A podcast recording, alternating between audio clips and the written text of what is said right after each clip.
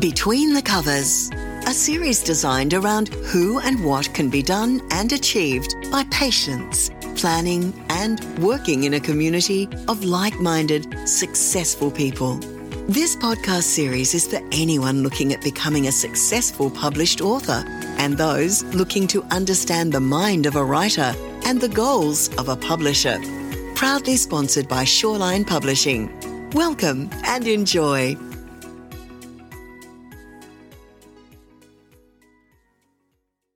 Hello, everybody. Thank you for joining me. My name is Bradley Shaw, and today on Between the Covers, I'm talking to author Robert M. Smith, whose new book, Purgatory, comes out on the 25th of November this year.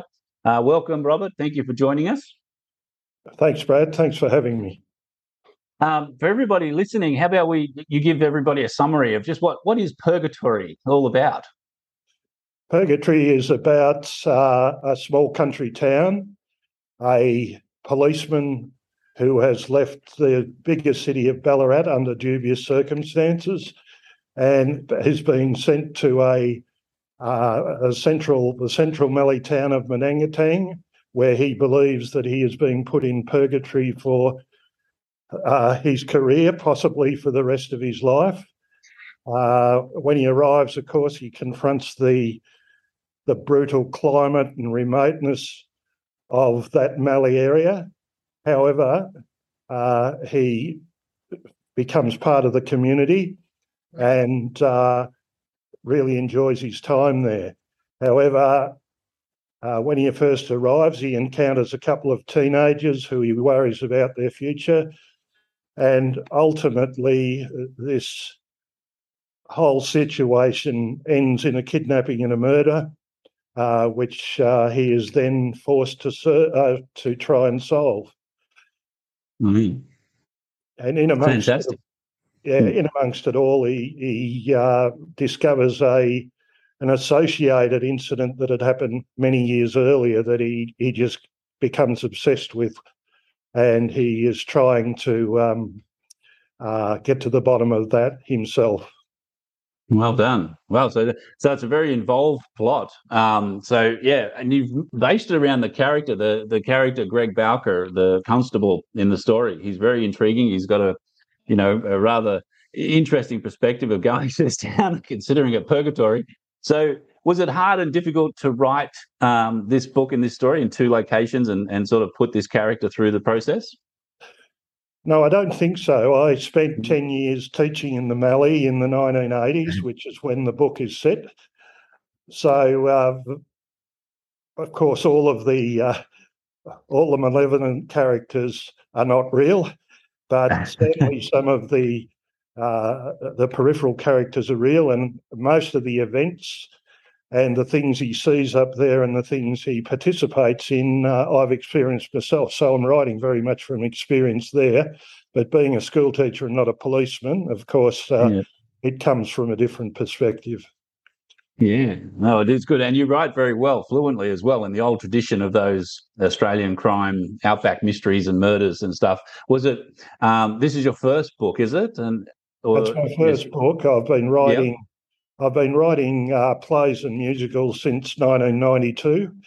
Uh, I've produced, you know, upwards of about 60 in conjunction uh, with another guy that I've written with in the past.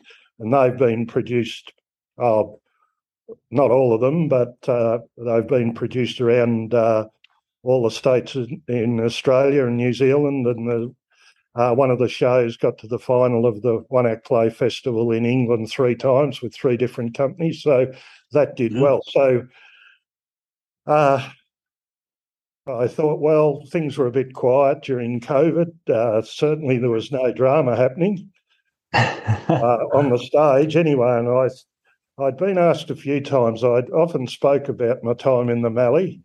And um, people said, you ought to write these things down. And I thought, well, you know, just writing down a series of anecdotes uh, probably isn't everybody's cup of tea. So I decided to incorporate them within a, a structured novel and uh, yeah. and allow those experiences to form around uh, Bowker and his uh, and his future wife. Yeah.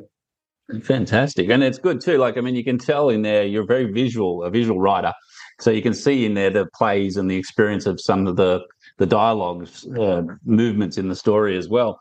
But as a new author to a novel, was there any challenges that you faced as learning the craft of of the novel? Ah, uh, yes, I think so. Uh, it's uh, it's a bit different than writing a play. Uh, writing a play is basically dialogue with the odd stage instruction.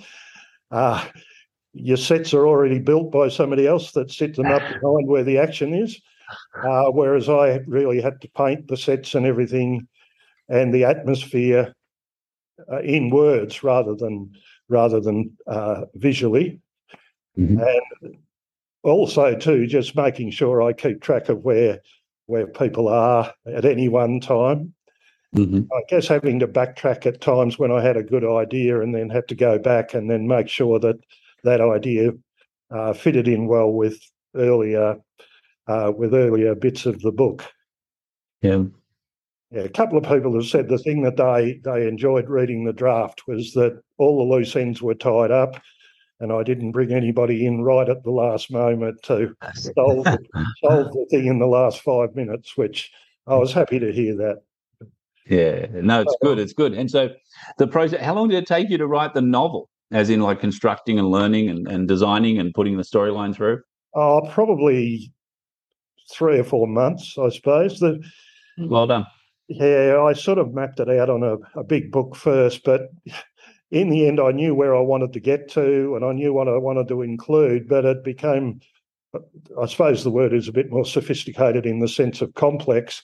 As mm. I hmm. as I went through, as I had a good idea, thought, wow, I could use this character to do this, this, and this. So I was I was pretty pleased with the way it worked out. I probably spent as much time polishing the thing as I I did writing it. You know, my wife said, "How many drafts are you going to do of this thing before you're happy?" And I said, "Well, I'm pretty happy now, but I guess, I guess you know, you could go on forever if you don't stop somewhere." Yes, of course, and and that's right. It's like you know, you could you could like how long's a piece of string? You just keep going. So with that as well, like when you had the story, you had the draft was it always the intention to pursue it into publication, or was what was what was the deciding factor? You said this is this is good enough to to, to publish. Uh, I think I was pretty happy with it. Um, mm-hmm. I, I'd given it to a few friends uh, who I knew were uh, were good enough friends to tell me if it was no good, or to tell me what they thought the weaknesses were and I got really good reviews back from people who I thought were harsh critics, and um, and probably the the best feedback I got was from what they told my wife. You know that uh, that they really liked it and etc. etc. without her asking, which which meant that they weren't keeping stuff from me just to be nice. You know. And yes, yeah, the, so the selected thought, critiques. Yeah, so I thought, you know, it'd be good to have it out there and see if other people liked it as well. Good. And on that note too, what are you hoping that the new readers who come across your uh, your new first novel, what do you hope they experience? What what what you want them to get out of it? Well, a couple of things. I'd like to see them really get hooked by the plot, um, mm-hmm. but also I'd, if I'm successful, I'd like them to feel how hot and dusty and windy and and remote it is up there, and the impact that mm. that can sometimes have on the characters. Um, mm. I think it was uh, one of the people I showed it to said, you know, the climate and the remoteness up there are just about as big a characters as what any of the other people are. Um, so yeah, I, I hope people you know enjoy that side of it as well.